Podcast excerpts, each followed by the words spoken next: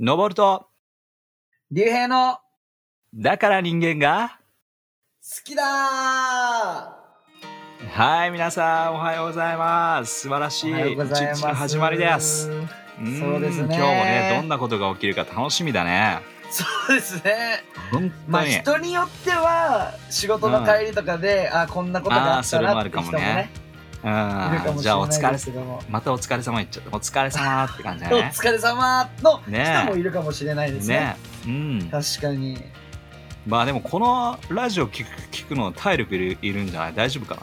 いやそうおかな疲。れそうじゃないか。そうでもないね。まあどうだろう。く俺、だらないこと言ってるなと思いながら聞いてるんだよね、多分。そうだよ。なんかさ、うん俺もうこのラジオ聞くようにはなるべくしてるんだけど、なるべく、ね。俺逆にだか、ら疲れちゃうわ。うん、あの、あなんて疲いうれのちゃうあそういった意味でねこここう言った方がよかったなあーはいはいはいはでいここ何そういう言っねてるかわかんないなみたいななんか反省をしてしまうからはいはいはいうん俺は疲れちゃうねそっかそっか逆にね聞くとね野本さん聞いてんのこのラジ僕オもね聞いてるよ聞いてるけどね本当に流し聞き何か流流し聞きっていうのはなんかこうやりながら、なるほどねえー、何かでうもんみんなそういう人多いねあのーあうんなんか引っ越しのパッキングしている時に何個か聞きましたっていう声を聞いたりとか、うん、だからなんかしながらこう聞いてるね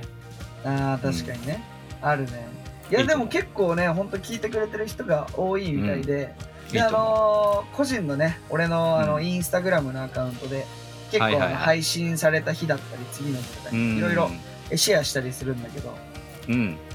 あの、だいぶ前に、3回ぐらい前かな。なんかはいいつしか言ったけど、あうの、んそろそろアイスブレイクのネタが切れてるんでっていう話したの覚えて るはいはいはいしましたねちょっとアンケート取ってみようかな、みたいな。うん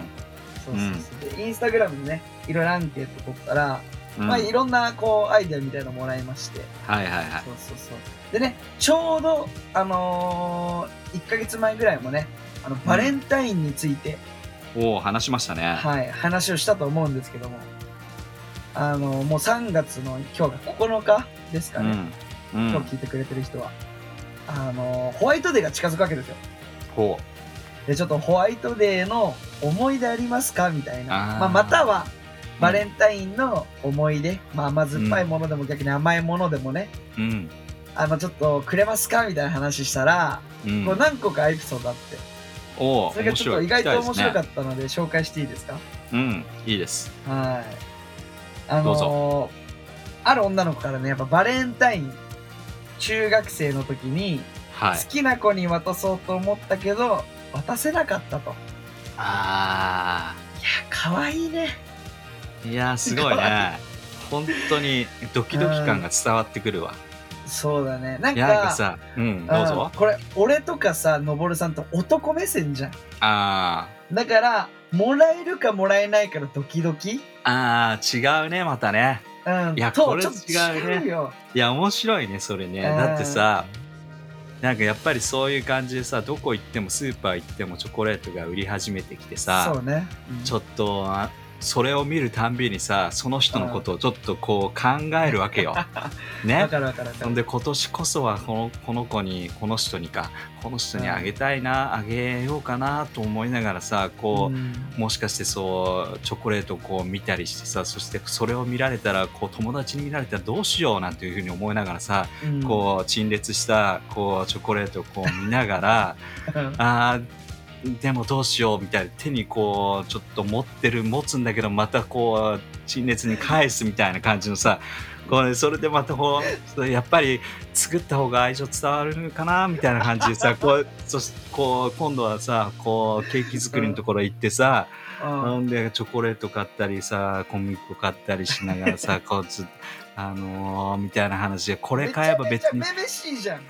ねなんかロボなんさんかそういう違うそういうストーリーがその子にもえあるってことその言葉の裏にもあるわけ ですよだからちょっと今そのねあげられなかったってあいーうなるほど一言だけでも相当な重みを持って今聞いたから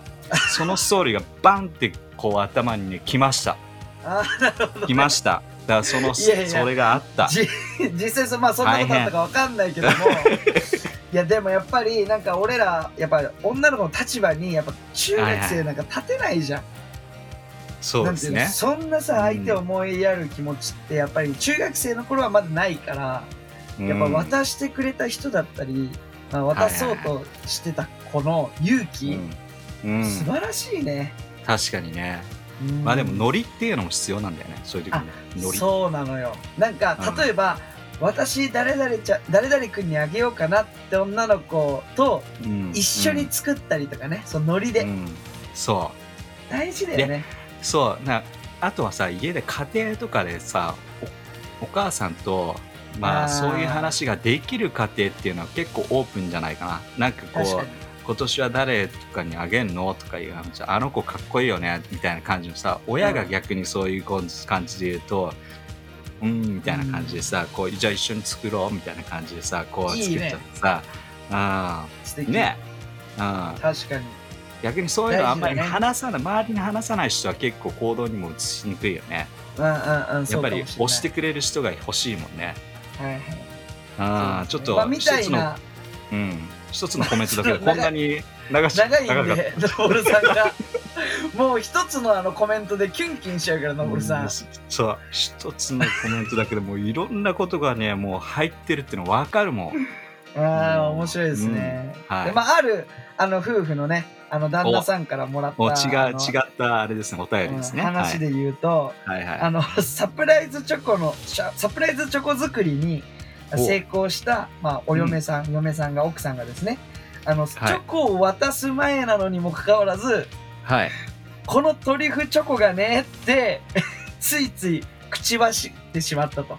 先に、ああ先に言っちゃったってことねうん、でであってなったみたいでであのあまりにも作ったそのトリュフチョコが、まあ、うまくいって嬉しくなって、うんついつい言ってしまったと、はいはい、まあはい、サプライズを言われてしまうというサプライズでしたっていうねああ面白い面白いいやー本当に可愛らしいですねそのカップルいいね何がいいかな、うんいいなって思ったの何がいいかなって思うかっていうと、やっぱりその、奥さんとか旦那さんっていう関係夫婦になったとしても、うんサプライズチョコを用意したりとか、そうだうねんまあもちろんね毎年やってたらサプライズにならないかもしれないけど、ううんん、なんかそういうのいいかもなって思いますね。サプライズっていうのが本当に難しいっていうふうに思いますよ あはい結婚したらむずいでしょそもそも難しいそもそもサプライズっていうのは相手に気がつかないように何かをするっていうことがサプライズであるわけだから、確かにね要、するに2人で一緒に部屋暮らしてる人がさうん、計画をさばらさないでずっとその人のために企画するってこれ不可能に近いですよ。あー確かにうん、だから僕もさ昔話したかななんかあのー自分の奥さんのためにバースデーサプライズを用意するためにさほうほうほあのーいろんな人あ友達に連絡するわけじゃん。ううんそして連絡するんだけども奥さんからはあのーもうすぐ私の誕生日ねっていうふうにこうなんか圧がかかってくるわけじゃん そうのね時にその時に「あそうだね」って言って普通の顔して普通に何も用意してないよっていうのが正解なのか逆にバレそうだしねそうそうするとそう普通になんか用意してるよっていう顔をしちゃうとそれサプライズがん確かあのーなくなっちゃうわけじゃんうわだからにむずっ俺だからもう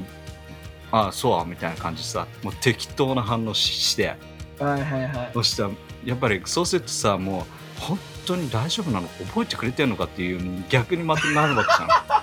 んそうだそうねだそのそサうプライズまでの時間気まずくなるよねそう本当になんか私のために何かしようとしてくれてんのかしらみたいな感じになってどんどんどん彼女が不安になってきちゃう かといって僕がこういうこと用意してるよって言ったらそれはもうサプライズがもうおじゃんになっちゃうわけだから、もうかたくなにね、まどどうでもいいみたいな感じの、ああさしくその通のーやつを演じるわけですよ。りうんもう大変これ。本当に大変。確かにねそう、だからもういやーサプライズ難しいですね、結婚して。なんかと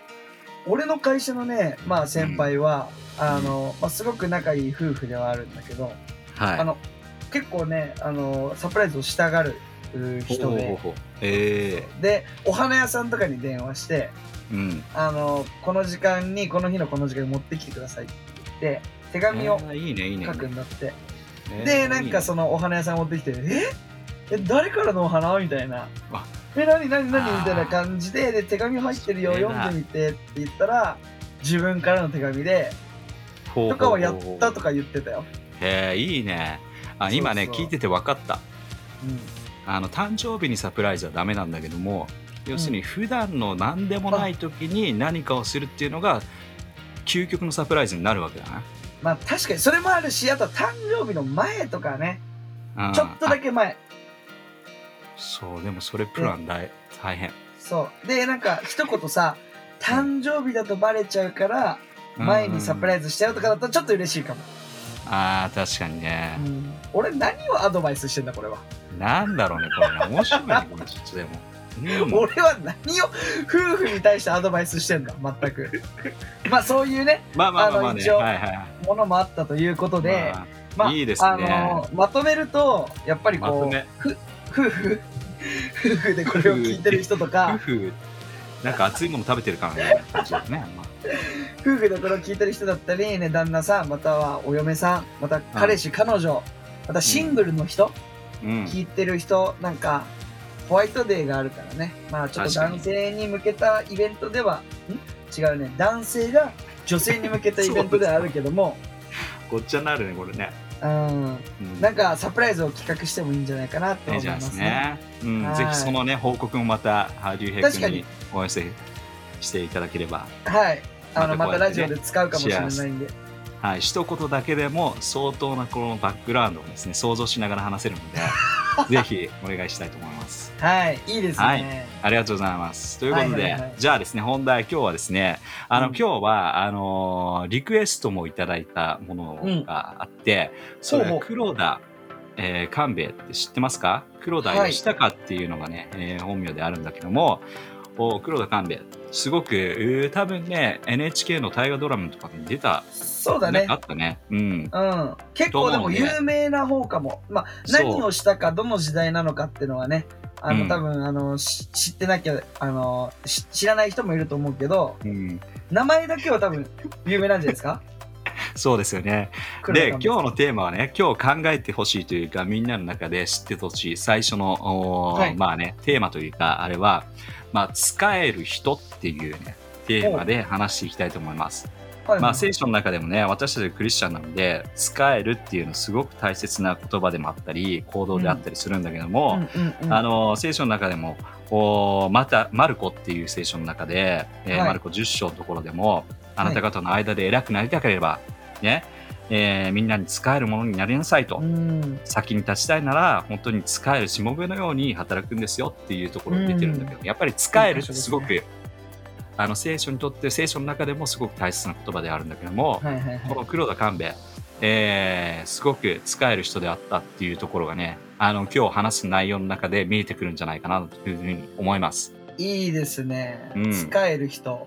はい。ということで、えっ、と、まあ、彼の人柄というかですね、何をしたのかっていうところをうんまず最初にみんなにこうシェアをしていきたいと思うんだけども、まあちょっと時代とかさ、多分誰に使えてたのかとかわかんないからねそうだね絶対んそうだね、その辺のところもですね、出していきたいと思うんだけども、はいはいはい彼ね、あの人柄というか、すごく有名な部分の中で、うん戦略家として有名っていうのがはいすごはいくあはるんいですよ。まうあんなんか別名軍師官兵衛とか言われてたりさ、うん、そうなんか頭が切れるみたいなイメージねそうそうなんですよ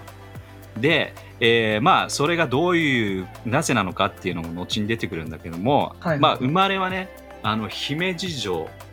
今の美しいあの白い姫路城の場所、はい、まあ姫路城って言ってもあんな綺麗なのがまずその当時はなかったんだけどもああそうなんだまあでも姫路城で、えー生まうん生まれたっていうことなんだね。んで、はい彼があのいた場所っていうのは、はいえーっとね右手と左手か彼の左手要はひ東側は織田人、織田織田軍勢がはいはいはこう大きい勢力があってい、うんそして今度九州地方にはうん、毛利さんはいっていうね、あのー大きな勢力があったんですよ、要はそこの大きな勢力に挟み撃ちされている場所に彼らはいあーなたるほと、ど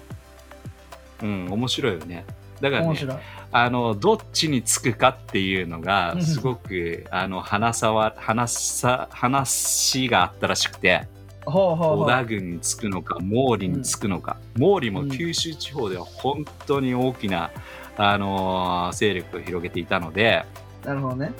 ただね、あのー黒田さんはね見る目がやっぱりあって、ほ織田につきましょうっていう ことをまあみんなに説得させるんですよ。う。確かに。まあ今ね、俺たちのあの時代だったら織田信長がね、天下統一を果たすというか、はあ果たす前だけど。知ってるからね果たすそ前う、だ知ってるけど、その毛利さんと織田さん、当時同じぐらいの勢力だったら、どっちついていいか分かんないよね。そうそうそうそうだからうん若干その毛利側の方に、まあ自分の家臣の人たちもお思い入れがあったらしいんだけどもなるほど、なるほど。ただでも彼の中で黒田さんはあのー織田につくべきだとお織田というのはおー今こうかなり上がってきてる力のつけている人物であるから彼らにつかないとああ、なるほど。いうことで彼につくんだけどもそれがついたがために要はその後ね、あの豊臣秀吉っていう時代がやってくるんだけども、うんうんうんお豊臣秀吉も織田側にいたのでうん。うん。織田の家臣の一人であったのでうんその豊臣秀吉と共に戦場に行って戦うっていうのがあの黒田さんの、おはまあ、立ち位なるほ置どで。したね。なるほどうん。でそこでまあ本当に豊臣秀吉といったらいろんなね戦略でこう敵を倒していくっていうことで有名なんだけども、はいはいはい。えーまあ氷量氷氷流攻めか氷量氷量氷流攻め氷量兵糧攻め氷量だ氷量だね氷量氷流兵氷糧攻め量攻め 合ってる兵糧攻め兵糧攻めか兵糧攻め兵糧攻め大丈 夫か恐怖ってなんかね滑舌の問題なのか。 問題ですねこれはね。はとう。いう、えーまあ、戦略っていうのを知ってると思うんだけども、いはいまはあい本当に食料のね補給手段をストップさせるうんうんうん。っていうことで相手がこうだんだんと弱っていくっていう戦法を取ったりとかそうですね。ご飯ないと戦えないからね。。戦えないから ね武士も。で、えーもう一つ、あのー高松城のところでは要うは、ん、えー毛利軍との戦いのところでは水攻めはいはいはい、はい。いうね攻め方をするんですけどもうんうんうん。そうこういったなんかこう面白いアイディアをこう出していくっていうのが、まあ、豊臣秀吉で有名であるんだけど実はうん。黒田さんをがこうすごくアイディアを出していたと、ほうん、だからすごく彼の中でその戦略家であってすごくアイディアがあって先が見える人であっう。たあーというところで有。なるほどね名なんですよ。頭切でれる有名なね。有名なね、あのーまあ、織田信長が本能寺の変で、えー取られる倒されるっていうことがあるんだけどもはい。あのそれを一報を聞いた豊臣秀吉はですね、あのーまあ、泣き崩れるわけですよねうん。うん。でもその横で黒田さんがこう言うんですようあなたが天下を取るチャンスですよん。おーそしてその声を聞い てうん。その後一気に中国から中国っていうとあれなんだけど国名みたいだけどね、うん中国地方からはい。もう一気にあの帰っていってほ光秀明智光秀を倒していくっていうのがねあるんでう。すなよ。るほどね。でもこれもこの黒田さんのこう戦略というかもう先を見ている姿っていうのがあのー本当に天下を取る人たちの助けになったと。うん、なるほどね。うん。だからね、こう、あれなんですよ。偉大なるうん、最強なうんナンバー2なんですよ。ああ、なるほど。まあ、ブレインだよね、完全に。そう、ブレインですね。まあ今の言葉で言うとね。う。うん。うん。だ確か、からにい確かに。や、スポーツで言うとさ、やっぱり野球とかで言うとさ、あの、ピッチャーっていうのは花形なんですよね。もう本当にみんなに言われて、ピッチャーがもう全てのをコントロールするような感じに見えて、うん、もうピッチャーって本当に誰にも人気うんうんだよ。ね、ポジションとして確かにでもね確かにそこで保守っていうキャッチャーがいるんですけどもキャッチャーは本当に目立たん、ね目立たないでただボールを取ってるっていう感じに思えるんだけど あイメージも、ね。イメージ。実はあのー野球の中ではかなりあのーまあ支える人っていうイメ確かにージでその人がいないとね本当に試合勝てないっていうぐらいうん。まあ、保守、キャッチャーっていうのは重要なあの縁の下の力持ちであるんだけども、まあちょっと例えしなくてもよかったかもしれないけどさ、あーうんうん、なんか野球ただのでも話かな。野球の話になっちゃったからね。で要は偉大なる、もう最強なナンバー2なわけですよ。まあそうだね、確かに聞いてる限り。で、えっと、まあ秀吉がね、自分の周りの人に聞かれる、なんか質問される時があるんだけども、はい。何を聞かれるかっていうと、うん次に天下取るの誰だと思いますかっていう話をこうしたややつがいるんですうんうんうん。秀吉にね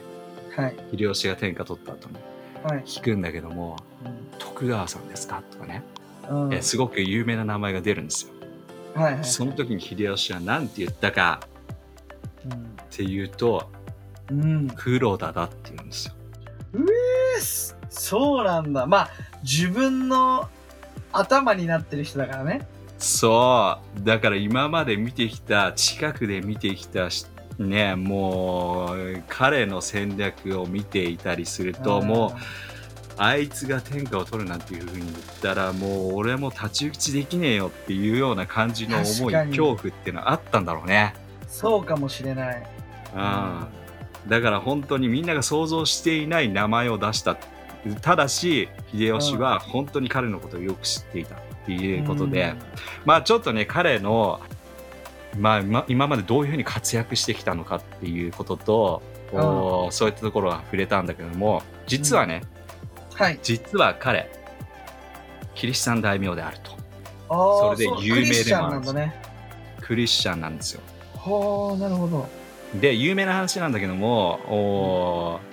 ー、えっと姫路城の鬼瓦って、あの瓦がねあうんうのんうんうーんあるんですがその鬼瓦のところでも十字架のね形が刻まれているっていうへえ。実際これは黒田さんがやったのかどうかっていうのはまだちょっとよくわからないんですが、うんうんただでも何らかの影響があって十字架が刻まれているんじゃないかっていうところは面白いななでるほど一番最初にも言ったように彼はほらほら姫路城で生まれたっていう話をしてるんで、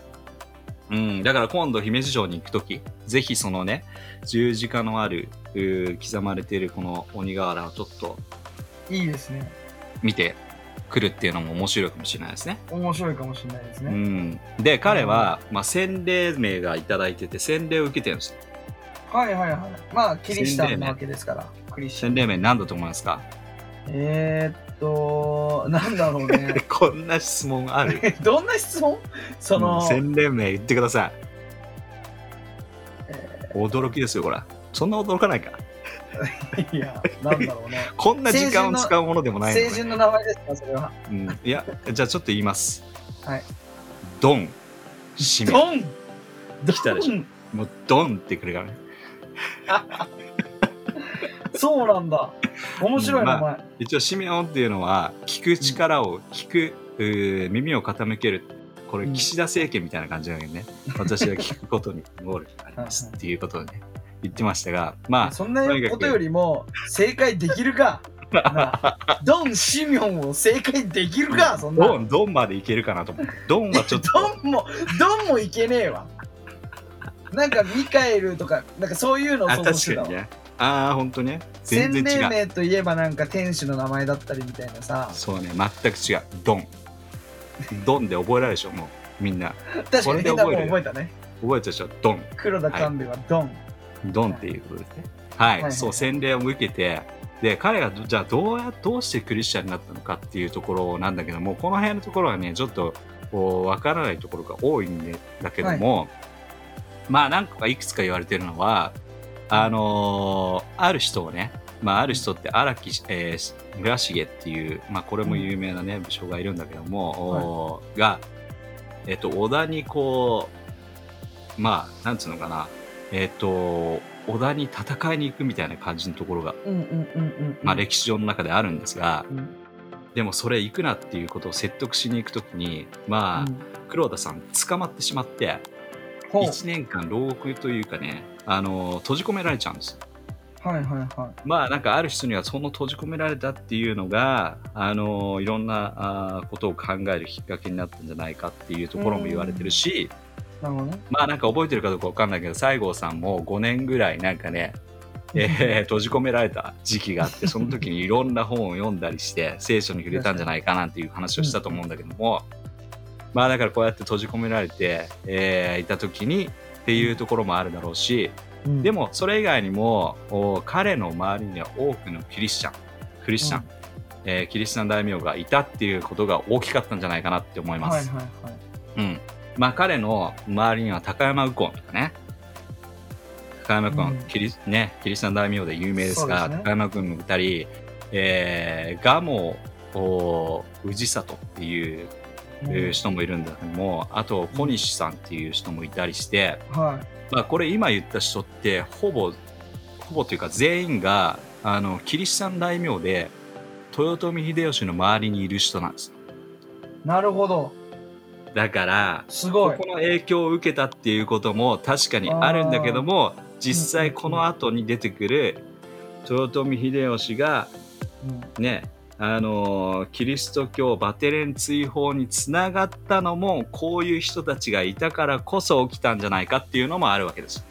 なるほどね。ねさっき豊臣が言ってたようあーそういにうことか俺が怖いのは うん黒田だっていうふうに言ってるぐらいうんあいつはすごいというふうに思ってるわけだよねしかもうんうんうん神という存在よくわからないまあ豊臣秀吉からしてみればよくわからないクリスチャンという神の存在を信じてるわけだからうんそいつらの仲間がうじゃうじゃいると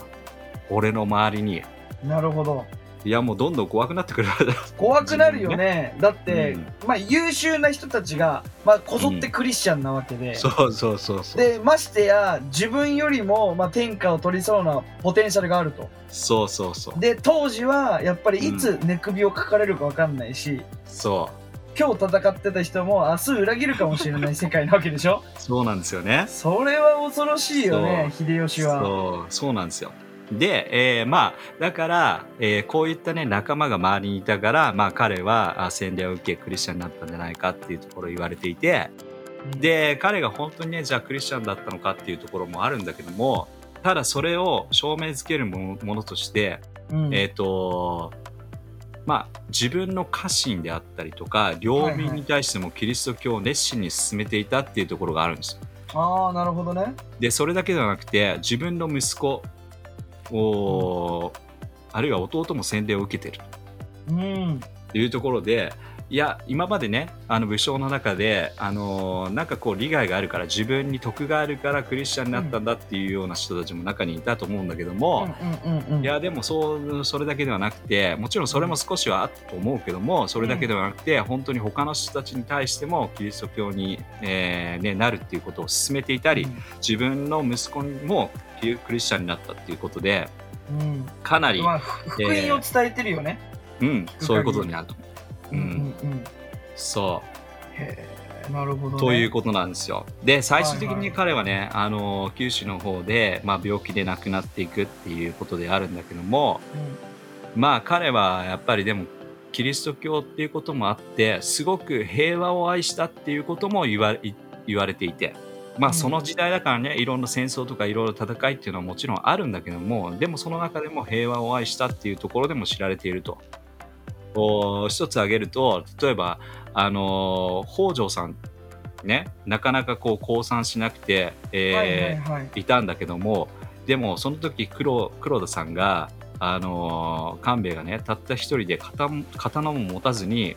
おら小田原城に乗り込んでもう彼を説得することによってその小田原城を受け渡したっていうストーリーがあったりして。はいはいはいなんかただの戦いだけをこう好んでるっていうわけではなくてこう平和をね最終的にもたらすっていうところもうなんかあったんじゃないかなっていうところも伺い知れる知れるんじゃない確かかなにうん、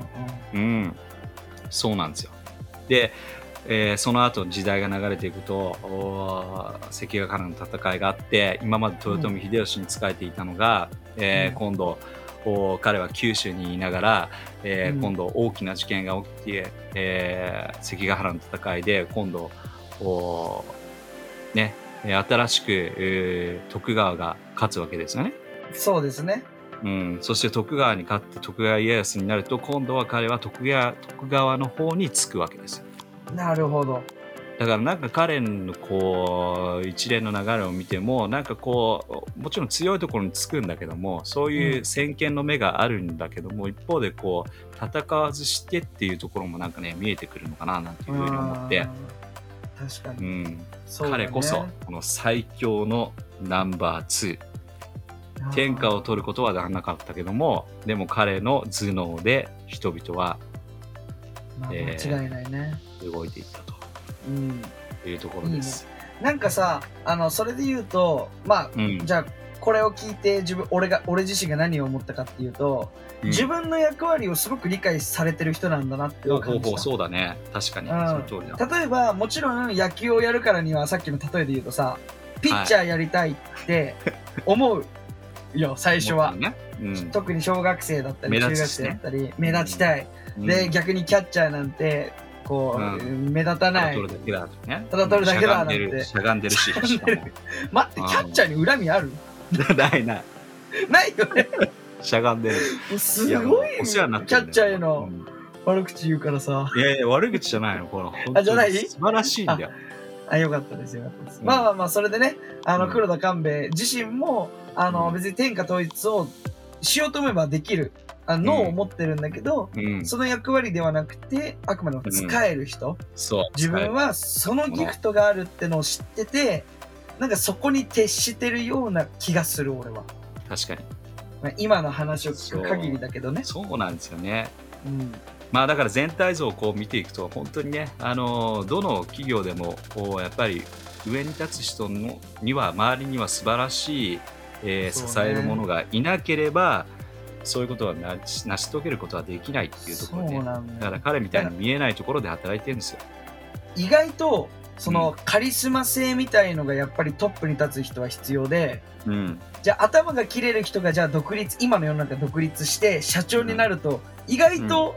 なんか下のものが育たなかったりね、そうだねするんだよ、うん面そうだ白ねいことに面白いよねだからそういう人必要なんですよね、使えそるう,、人なのようん、だからこう俺が言いたいのはやっぱりこう自分のギフトをまず見極めるっていうのがはい大はいはい事はいはかな、まあ、うん今回は使えるってことにさすごく、んあのピックアップして話してるから、い、うんうん、使えるためにまず自分を知るうん自分の役割を知る得いいね意なことを知るうんそしてじゃあどこで使えるあどこでこのギフトを使えるのかっていうのを考えて、そこで100%発揮するっていうのがいいのかなと思いますね。いいですねそれこそ使命を全うするっていう生き方ですね。うん、は逆いに豊臣秀吉もトップじゃなきゃじゃなかったら多分あの他の人はついてこなかったと思うし、はいはいはいうん面白いねそういう人いいです々のね役割っていうかねキャラクター、はうん改めて自分をねあの再認識というか再確認してもらってもいいんじゃないですかね。そうですねうん、うんいいですね。面白かった使える人になりましょなりましょう。うんう、はいいいリマインドですね。そうですねはじゃあ今日はこの辺でい。よっしゃ。はいいですかね。うんそれじゃあ、また来週も聞き逃せないで。はいじゃあ皆さんもまた来週聞いてください、はい、ありがとうございました。あまりがたとうね、ババイイバイ